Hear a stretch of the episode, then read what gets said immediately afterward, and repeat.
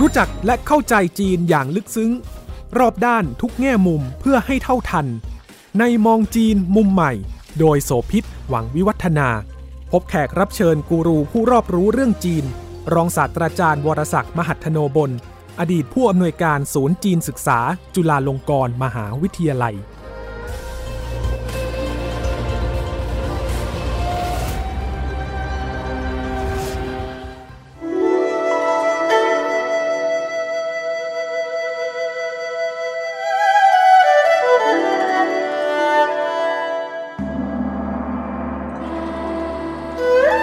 อนรับคุณผู้ฟังทุกท่านมาพบกับมองจีนมุมใหม่ทางไทย PBS Podcast นะคะ เรานำเรื่องราวต่างๆ ที่น่าสนใจเพื่อให้รู้จักแล้วก็เข้าใจจีน ในมิติเชิงลึกที่รอบด้านมากขึ้นค่ะ วันนี้คุยกับรองศาสตราจารย์บรศักดิ์มหัทโนบลอดีตผู้อำนวยการศูนย์จีนศึกษาจุฬาลงกรณ์มหาวิทยาลัยนะคะ ครับ สวัสดีครับ เพลงที่เปิดต้นรายการนี้ คนในยุคก่อนๆน่าจะถอยไปสักหลายสิบปีเหมือนกันจะมีความคุ้นเคยถ้าเกิดสนใจแล้วก็ติดตามเรื่องของสื่อบันเทิงจีนนะคะ แปลเป็นชื่อไทยว่าเพลงแม่น้ำวิปโยค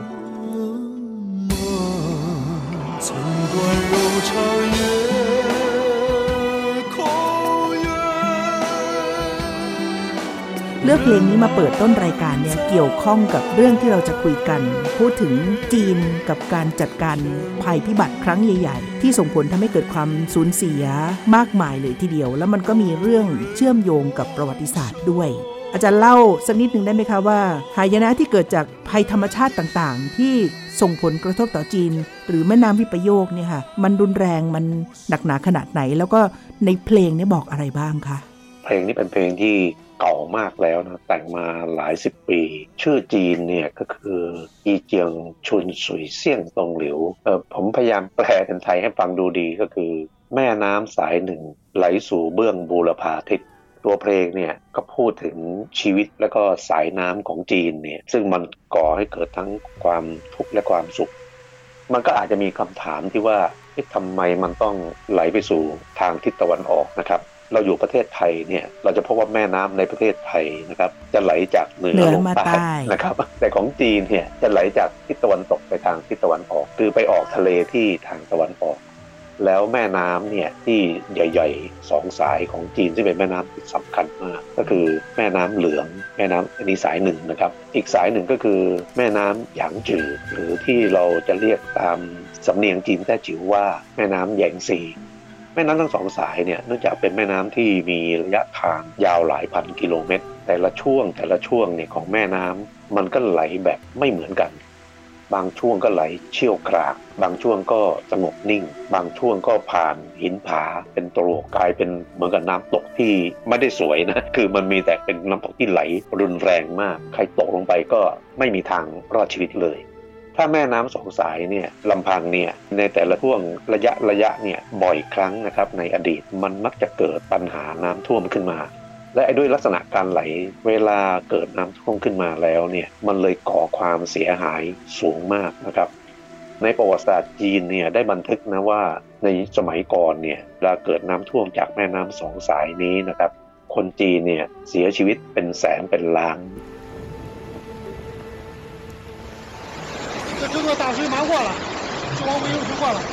ถ้าจะมาถึงล่าสุดที่เป็นความสูญเสียครั้งใหญ่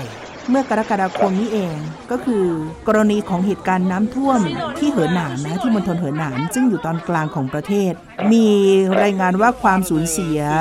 หนักมากทีเดียวถึงอาจจะกว่า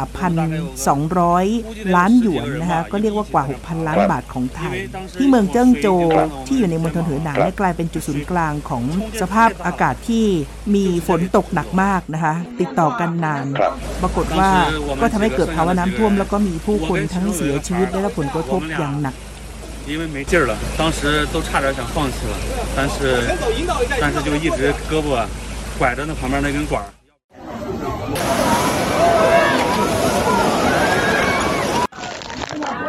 车厢呢已经到腰了，过腰了， แล้วถ้าถอยไปก่อนหน้านั้นอีก คือภัยพิบัติของจีน เจอได้อยู่เนืองๆ แล้วก็หลายครั้งมาก ทั้งแผ่นดินไหว น้ำท่วม ก็จะมีปรากฏการณ์ในครั้งล่าสุดก็ปีนี้เหมือนกันที่เกิดพายุทราย เรียกว่าทำให้ท้องฟ้านี่ ครึ้มมองอะไรไม่เห็นไปหมดเลย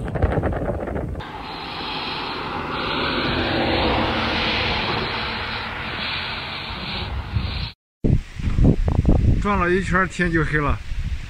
不到一分钟。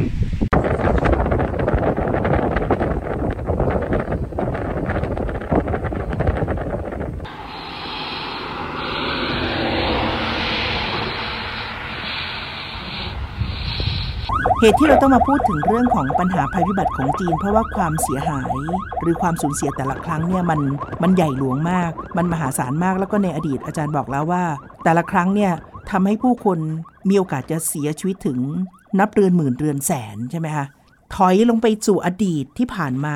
ในหลายตั้งแต่ยุคเป็นราชวงศ์หรืออะไรต่างๆ ก็มีปรากฏการณ์ที่เป็นรูปแบบซ้ำแล้วซ้ำอีกซ้ำแล้วซ้ำอีกอยู่เนืองๆอาจารย์เล่าส่วนนี้ให้ฟังหน่อยได้ไหมคะ ในประวัติศาสตร์จีนเขาก็มีบันทึกนะตั้งแต่ยุคต้นประวัติศาสตร์ คือราวๆสามสี่พันปีก่อนเนี่ยเช่นบันทึกฉบับหนึ่งเนี่ยบันทึกไว้ว่าได้เกิดแผ่นดินไหว คือสมัยนั้นมันไม่มีศัพท์คำว่าแผ่นดินไหว เขาเพียงแต่บอกว่าได้เกิดแผ่นดินเนี่ย เกิดอาการผิดปกติ แล้วเขาจะบรรยายว่ามีภูเขาเกิดขึ้น มีแม่น้ำเกิดขึ้น มีอะไรต่อมีอะไรคือคือเป็นการบรรยายแบบตรงไปตรงมาแบบคนโบราณ แต่มันเป็นการบรรยายให้เห็นว่า อันนี้มันเกิดขึ้นจากแผ่นดินไหว อีกอันหนึ่งที่ผมอยากจะยกตัวอย่างนะครับผมคิดว่าคนไทยที่อ่านวรรณกรรมสามก๊กน่าจะจำตอนนี้ได้เพราะมันเกิดขึ้นในวรรณกรรมสามก๊กในช่วงต้นๆ สามก๊กนี้ผมต้องเรียนก่อนนะครับว่ามันเป็นเป็นวรรณกรรมก็จริง แต่ว่ามันมีความจริงอยู่เจ็ดส่วนใส่สีตีไข่ให้มันสนุกสักสามส่วน แต่มันมีอยู่ช่วงต้นบท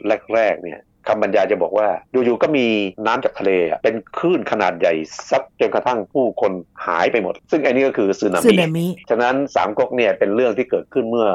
ราวๆ 1,800 ปีก่อน เราก็เลยรู้เลยว่าที่จีนเนี่ยเคยเกิดสึนามิ อีกอันหนึ่งก็คือยุคต้นประวัติศาสตร์เนี่ยซึ่งมันมีอยู่2อสามราชวงศ์ด้วยกันไอ้ราชวงศ์ที่ยุคก่อนประวัติศาสตร์นะครับตอนนั้นเป็นยุคตำนาน จีนก็มีบันทึกอะไรที่เป็นกิจจลักษณะก็จริง แต่เราไม่รู้ว่ามันเป็นเรื่องจริงหรือเรื่องเท็จก่อนที่จะเข้าสู่ยุคต้นประวัติศาสตร์ในราชวงศ์แรก คือราชวงศ์เซี่ยเมื่อประมาณ 3-4พันปีก่อนเนี่ยนะครับกษัตริย์องค์แรกของราชวงศ์นี้เนี่ยได้เป็นกษัตริย์ก็เพราะว่าเขาสามารถแก้ปัญหาน้ำท่วมได้ ที่มันประหลาดก็คือว่าน้ำท่วมครั้งนั้นเนี่ยคุณโสพิซซ่าไหมครับท่วมยาวนานขนาดไหนยาวนานถึง 10 กว่าปีนะ โอ้โห เรื่องนี้เนี่ยเพิ่งมีการพิสูจน์ในทางวิทยาศาสตร์เมื่อไม่กี่ปีก่อนหน้านี้ คือเขาพบว่าในมณฑลชิงไห่นะฮะตรงที่แม่น้ำแยงซีไหลผ่าน มันมีอยู่ช่วงหนึ่งซึ่งมันไหลผ่าน สองข้างทางเนี่ยมันเป็นภูเขา แล้วนักวิทยาศาสตร์จีนร่วมมือกับนักวิทยาศาสตร์ตะวันตกอะได้ไปศึกษาวิจัย พบว่าที่บริเวณนี้เมื่อหลายพันปีก่อน ซึ่งก็คือตรงกับสมัยราชวงศ์เซี่ยนะฮะประมาณ 3-4พันปีก่อนเนี่ยได้เกิดแผ่นดินไหวอย่างรุนแรง ปรากฏว่ามันเกิดไอ้ภูเขาสองข้างอะมันไหวมาด้วย แล้วทำให้ดินจากดินและหินของภูเขาอะถล่มมาปิดแม่น้ำแยงซีอืมเขาบอกว่าสูงประมาณ 150 เมตรนะซึ่งสูงมาก มันเลยกลายเป็นเขื่อนธรรมชาติทำให้แม่น้ำเนี่ยไหลไม่ได้ เนื่องจากมันไม่ใช่เขื่อนที่สร้างโดยฝีมือมนุษย์ มันก็อั้นแม่น้ำเอาไว้เนี่ยยาวนานหลายเดือนเลย จนกระทั่ง มันอั้นไว้ไม่ไหว ในที่สุดไอ้เขื่อนธรรมชาติตรงนี้เนี่ยมันก็พังทลาย แล้วทำให้เกิดมวลน้ำมหาศาล มวลน้ำขนาดไหน ขนาด 15 ลูกบาทกิโลเมตรโอ้โหกิโลเมตรนะไม่ใช่ลูกบาทเมตร คุณสมพิษนึกออกนะฮะใครอยู่ตรงนั้นไม่มีทางรอดเลย เพราะฉะนั้นมันจึงไม่แปลกนะฮะมันพามวลน้ำเนี่ยไหลออกไปทางตะวันออกเนี่ย มันท่วมยาวนานมากเลย ฉะนั้นมันนักวิทยาศาสตร์จึงบอกว่ามันมีความเป็นไปได้ที่มันท่วมยาวนานถึง 10 กว่าปี แล้วคนที่มาแก้ปัญหาในการบริหารจัดการน้ำได้เนี่ยมีชื่อว่าหวีและในที่สุดหวีคนนี้ก็ได้มาเป็นกษัตริย์พระองค์แรกของราชวงศ์เซี่ย มีรายละเอียดด้วยไหมครัคะบว่าเขาจัดการและแก้ปัญหา ภาวะน้ำท่วมในยุคนั้นของราชวงศ์เซี่ยด้วยวิธีการยังไงคะ เขาเปลี่ยนทางน้ำไหล คือเขาให้ขุด คือถ้าผู้ภาษาปัจจุบันเนี่ยก็คือขุดคลองกระจายน้ำออกไปให้มากที่สุดอืมแล้วออกไปในทิศทางที่ถูกต้อง ในบันทึกประวัติศาสตร์เขาเขียนไว้นะว่า ตัวของหยีเนี่ยแก้ปัญหานี้นะใช้เวลานานนับสิบปี ถึงขนาดที่ว่าเดินผ่านหน้าบ้านตัวเอง ยังไม่แวะเข้าไปหาลูกเมียเราก็นึกภาพดิว่าการที่เราจะขุดคลองสายหนึ่ง แน่นอนละมันไม่ใช่ใช้เวลาวันสองวันเดือนสองเดือน แล้วมันไม่ใช่คลองสายเดียว อันนี้เนี่ยมันเป็นภูมิปัญญาหรือเทคโนโลยีแบบคนในยุคโบโบราราณณแต่ว่าเป็นวิธีการที่ไม่ล้าสมัยนะคะ เพราะว่าแสดงว่ากษัตริย์อุ๋ยเนี่ยเป็นคนที่เข้าใจหลักการของธรรมชาติ แล้วก็เรียนรู้วิธีการที่จะอยู่ร่วมกับธรรมชาติได้อย่างดี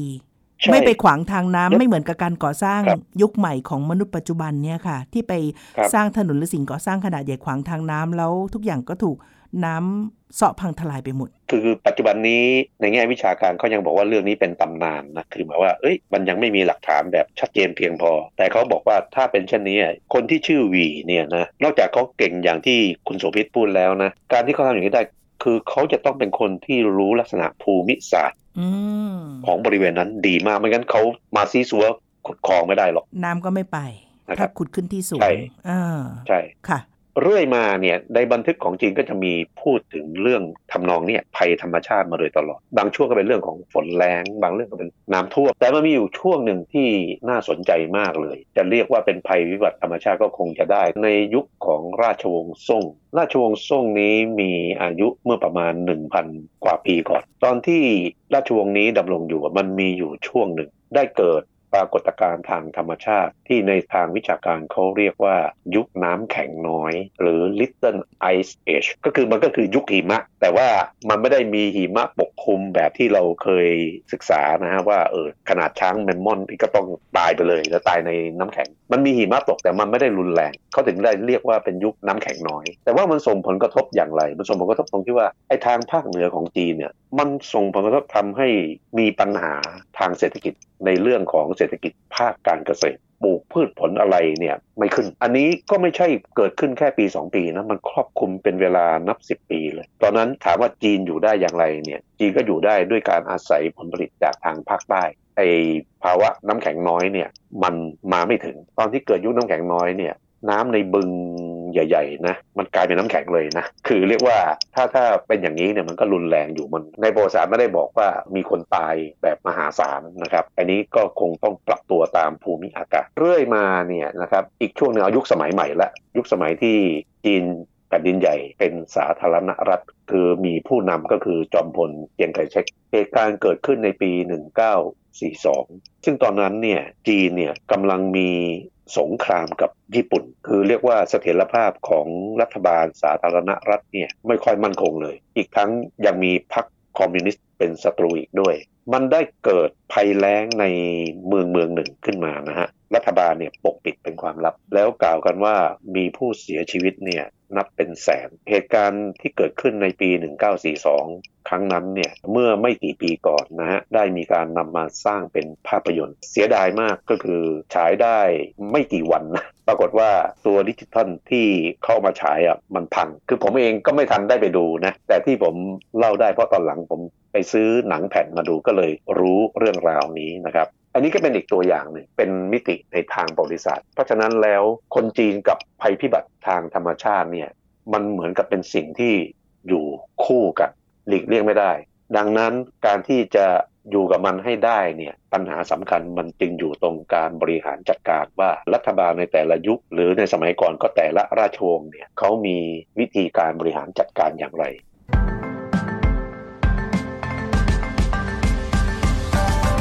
คุณกำลังฟัง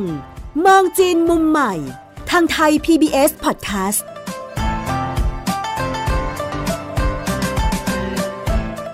สมัยที่อาจารย์เล่า บอกว่าพอเข้ามาอยู่ตอนเป็นพรรคคอมมิวนิสต์แล้ว มันก็มีเรื่องของภัยพิบัติหรือเรื่องน้ำท่วมเกิดขึ้น ก็มีใช่ครับทั้งรัฐบาลที่ปิดข่าว มีทั้งรัฐบาลครับที่พยายามจะหาทางช่วยเหลือ แล้วก็มาถึงยุคของสีจิ้นผิงก็น่าจับตาว่าใช้วิธีการยังไงในการจัดการกับเรื่องของภัยพิบัติที่เดี๋ยวเราจะได้คุยกันประเด็นต่อไปเนี่ยค่ะ การจัดการของแต่ละยุคมันก็แล้ว แต่ว่าผู้นำจะมีความคิดอ่านจะยังไง อาจารย์อยากจะแตะลงมาสักนิดถึงเรื่องของ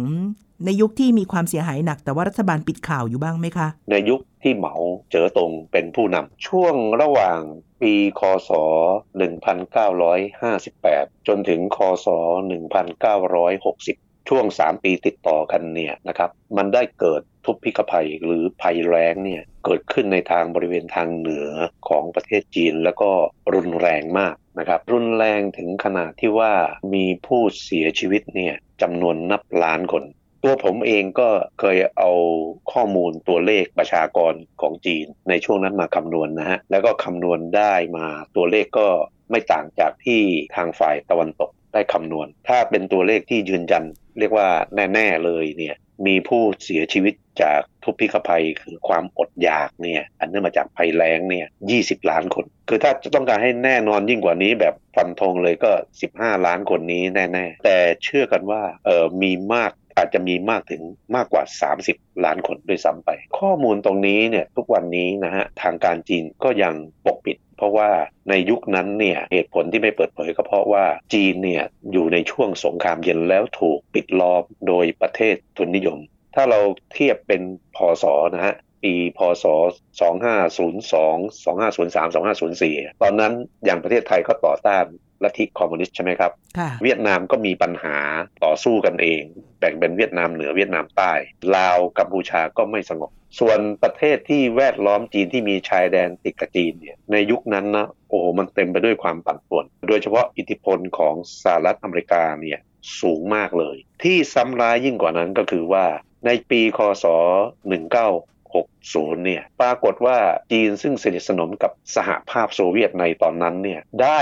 แตกหักความสัมพันธ์กัน เพราะฉะนั้นความช่วยเหลือต่างๆ ที่สหภาพโซเวียตเคยให้เนี่ยมันก็ยุติลงไป มันเลยสร้างความเสียหายให้กับจีนมากเมื่อเกิดภัยแล้งขึ้นมา เรื่องนี้เนี่ยทุกวันนี้เวลาผมไป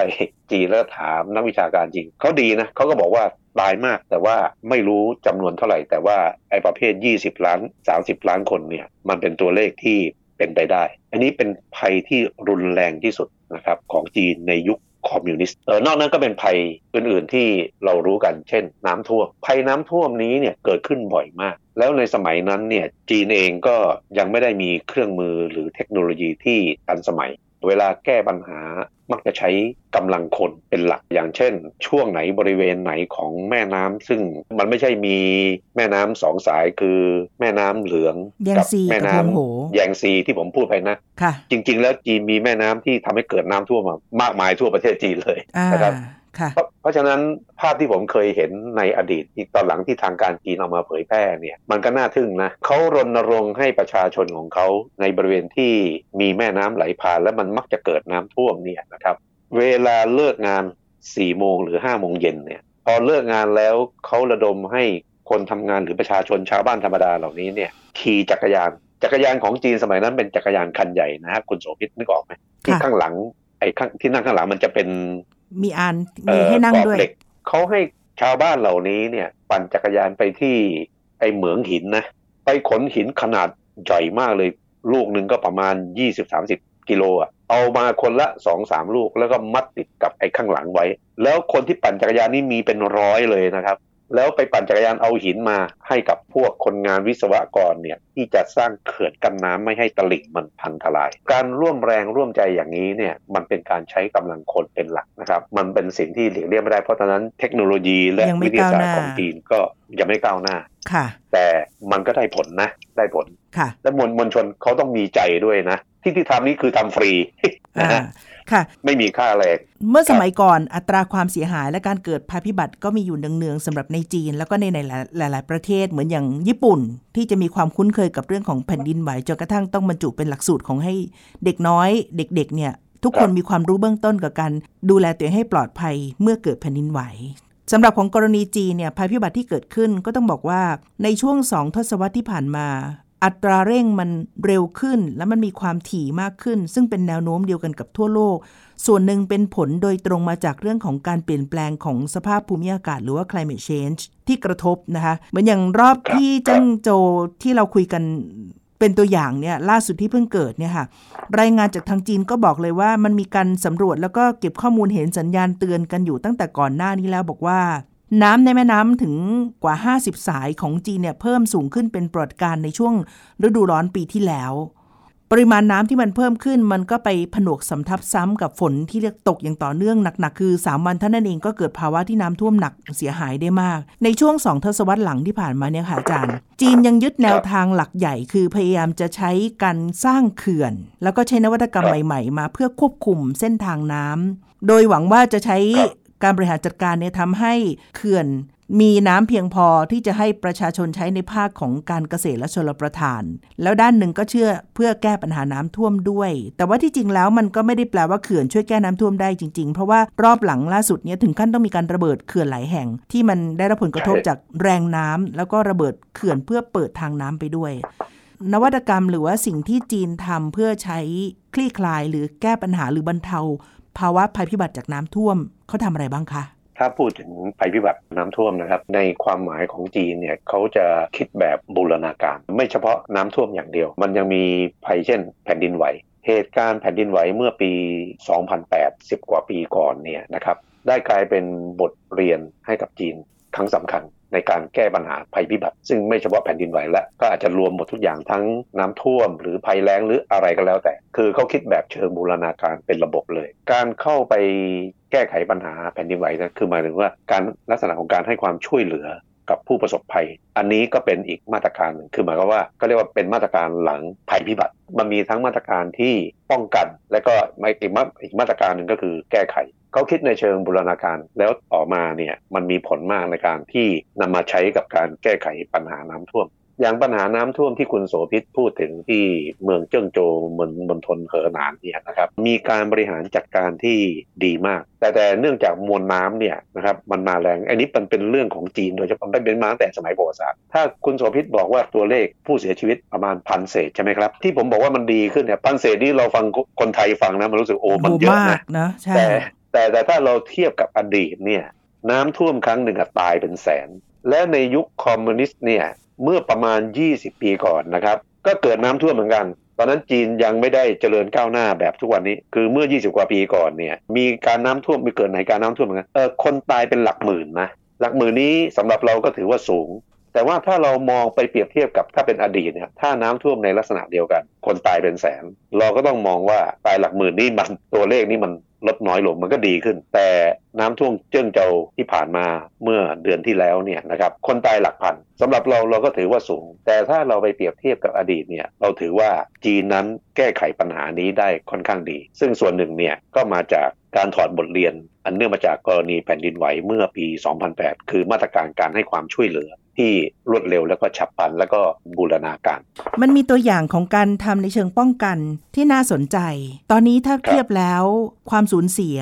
ในเชิงของชีวิตผู้คนหรือการที่คนเสียชีวิตเนี่ยจำนวนปริมาณก็ลดลงกว่าอดีต2อสส่วนนะคะ ด้านหนึ่งก็คือว่าในเชิงของการป้องกัน ทางการจีนก็เรียนรู้ว่าภัยพิบัติมาครับมัน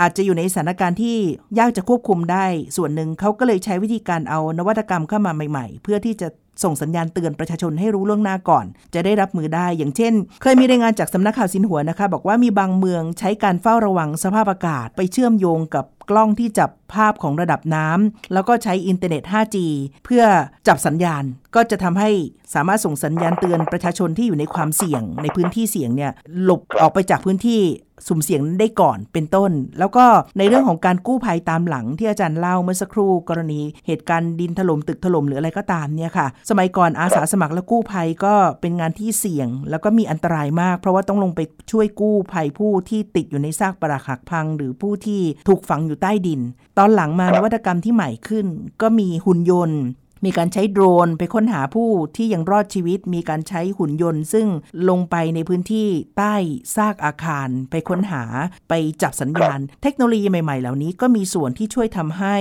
การค้นหาผู้รอดชีวิตทำได้ดีขึ้น หรือว่าการทำในเชิงป้องกันด้วย อันนี้มันใช่ก็จะเป็นแนวโน้มใช่ครับที่น่าจะทำให้ความสูญเสียลดลงในอนาคต ถ้าเกิดภัยพิบัติขึ้นอีกไหมคะอาจารย์ครับใช่ครับแล้วอีกอันหนึ่งที่ขอขยายความเพิ่มเติมจากคุณโสภิตคือการเยียวยาด้วย เยียวยานี้ไม่เฉพาะเรื่องของเชิงกายภาพนะหมายถึงว่าการให้ปัจจัยสี่นะฮะ แต่สิ่งหนึ่งที่สำคัญมากก็คือการเยียวยาทางด้านจิตใจ เราก็จะเห็นตัวอย่างของบ้านเราก็มีนะ เวลาเกิดมีใครที่เจอประสบภัยหนักๆเนี่ยก็จะมีนักจิตวิทยาเข้าไปเยียวยาด้วยนะครับ เรื่องนี้สำคัญมากนะครับคุณโสภิตผมมีตัวอย่างอันหนึ่งที่อยากจะเล่าให้ฟังรู้สึกของผมนี้เธอเป็นผู้หญิงนะ เธอมีแฟนเป็นหนุ่มจีน และหนุ่มจีนคนนี้เนี่ย เป็นหนุ่มเสฉวนไอ้วันที่เกิดแผ่นดินไหวเมื่อปี 2008อะเป็นหนุ่มคนนี้ก็เดินทางกลับบ้านของตัวเองที่เสฉวน ทีนี้ในระหว่างทางที่นั่งรถอยู่เนี่ยมันเกิดแผ่นดินไหวเห็นมาแต่ไกลเลย คือคือของเขาเนี่ยแค่ไหวๆนะไม่ไม่ถึงกับเกิดอันตราย ทุกคนลงจากรถเขาเล่าว่าภาพที่เขาเห็นอยู่ข้างหน้าไกลๆอะบ้านเรือนพังพินาศเห็นคนกรีดร้องเรียกว่าบางคนตกตึกอะนึกออกไหมฮะ ค่ะ มันเป็นภาพที่สยดสยองมาก แล้วมันมันติดติดอยู่ในใจของเขาอะก็คือมันหลอนทางการจีนเขาก็ทำนะคือเยียวยาหลังเหตุการณ์เนี่ยให้กับคนที่ไปเจอภัยอย่างนี้ แล้วก็เกิดอาการหวาดผวา อาจจะเรียกว่าเรียกเป็นเชิงเปรียบเทียบก็ได้ว่ามันเป็น after shock นะครับอืมนะฮะคือช็อกแล้วช็อกอีกเขาเขาได้บทเรียนจากครั้งนั้นนะฮะแล้วมาใช้แก้ไขเรื่องของภัยพิบัติ อีกประเด็นหนึ่งที่ผมคิดว่าสำคัญมากเลยเออในเมื่อ ในปัจจุบันเนี่ยเราเห็นว่าทางการจีนเนี่ยเขาสามารถแก้ปัญหาได้อย่างรวดเร็ว และรู้จักเอาเรื่องของวิทยาศาสตร์ และเทคโนโลยีมาใช้ประโยชน์ในการแก้ปัญหาภัยพิบัติทางธรรมชาติเนี่ยผมยังคิดว่าประเด็นนี้ด้านเดียวอะคงยังไม่เพียงพอ สิ่งที่สำคัญมากที่สุดเมื่อผมเปรียบเทียบกับอดีตแล้วเนี่ยอย่างยกตัวอย่างในปีคศ1942 สมัยที่จอมพลเจียงไคเชกยังเป็นประธานาธิบดีอยู่ในจีนแผ่นดินใหญ่ในยุคสาธารณรัฐเนี่ยแล้วได้เกิดภัยแล้งขึ้นมาแล้วมีผู้คนอยากล้มตายเป็นเป็นแสนเนี่ยการบริหารจัดการนี้ได้ไม่ดีเลย เจียงไคเชกตอนนั้นเนี่ยเสถียรภาพทางการเมืองเนี่ยไม่ดีเลย ต้องนอกจากต้องทำสงครามกับญี่ปุ่นแล้ว ยังต้องมาคอยเผชิญหน้ากับ พรรคคอมมิวนิสต์ด้วย ในยุคปัจจุบันซึ่งจีนมีเสถียรภาพทางการเมืองค่อนข้างสูงเนี่ยนะครับผมคิดว่าเสถียรภาพทางการเมือง หรือความมั่นคงทางการเมือง มันมีผลต่อการบริหารจัดการภัยพิบัติทางธรรมชาติด้วย ถ้ารัฐบาลเนี่ยไม่มีความมั่นคงนะครับมันก็ยากที่จะเข้าไปแก้ไขภัยพิบัติทางธรรมชาติ เรื่องนี้ถ้าเราศึกษาย้อนกลับไปในประวัติศาสตร์จีนเนี่ยเราก็จะพบเลยว่าเออเรื่องนี้นั้นเป็นประเด็นที่สำคัญมาก ภัยธรรมชาติเหล่านี้เกิดขึ้นมา โดยธรรมชาติเองนั่นก็ส่วนหนึ่ง มันยังมีภัยอีกแบบหนึ่งที่เป็นผลพวงมาจากฝีมือและน้ำมือของมนุษย์ ซึ่งก็เป็นตัวเร่งการเกิดการเปลี่ยนแปลงสภาพภูมิอากาศด้วยนะคะ อย่างเช่นครับทะเลทรายที่มีตราต้นไม้ถูกตัดเพิ่มขึ้น ซึ่งก็เป็นปัญหาใหญ่ของจีนอยู่ในเวลานี้ ซึ่งเราจะได้คุยกันเพิ่มเติมด้วยค่ะ อยากจะให้อาจารย์ได้มอง ภาพอนาคต จีนเจอเรื่องเหล่านี้แน่ๆ ทั้งภัยธรรมชาติภัยจากน้ำมือมนุษย์ แล้วก็มันมีความครับท้าทายอะไรที่รอรัฐบาลจีนอยู่ข้างหน้าบ้างสำหรับการจัดการกับภัยเหล่านี้ค่ะ ถ้าภัยที่มาจากน้ำมือของมนุษย์เนี่ยนะฮะสิ่งที่เป็นปัญหาใหญ่มากของจีนก็คือ ตามเมืองใหญ่ ๆ ของจีนปัจจุบันไม่เฉพาะแต่ปักกิ่งเซี่ยงไฮ้อะไรเหล่านี้นะทุกๆมณฑลนะฮะของจีนจะมีเมืองใหญ่ที่มีความเจริญมาก ๆ ตามเมืองใหญ่เหล่านี้เนี่ยนะครับมักจะมีปัญหามลพิษ ครั้งหนึ่งอะผมเดินทางไปทัศนศึกษาที่จีน มีคณะที่เดินทางไปด้วยก็คือเป็นสื่อมวลชนนะฮะน้องๆ สื่อมวลชนถามผมว่าเอ้ยอากาศที่จีนนี่มันดีนะไม่มีแดดจ้าอะไรเลย ผมก็ยิ้มผมก็บอกว่าไอ้ที่คุณพูดเนี่ยมันไม่ได้ดีนะที่คุณไม่เห็นแดดนี่เป็นเพราะว่ามลพิษมันปิดบังมันมาปิดฟ้าเอาไว้ มันมีบรรยากาศแบบสลัวสลัวซึ่งจริงๆแล้วมันไม่ดีเลยนะครับ แล้วต่อมาเนี่ย อีกเมืองหนึ่งเนี่ยที่ผมไปก็คือชิงเต่านะครับก็เป็นเมืองที่มีความเจริญ แต่ว่าคนที่นั่นเล่าให้ผมฟังว่าในหนึ่งปีเนี่ยทาง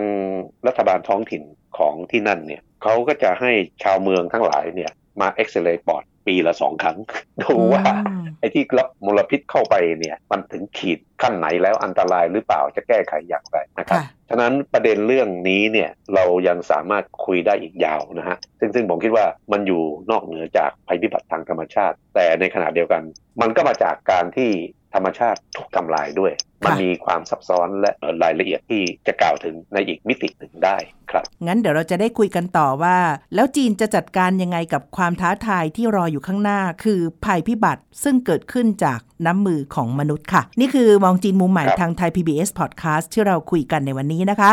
อาจารย์มรศักดิ์และดิฉันโสภิตลาคุณผู้ฟังไปก่อน วันนี้ สวัสดีค่ะ สวัสดีครับ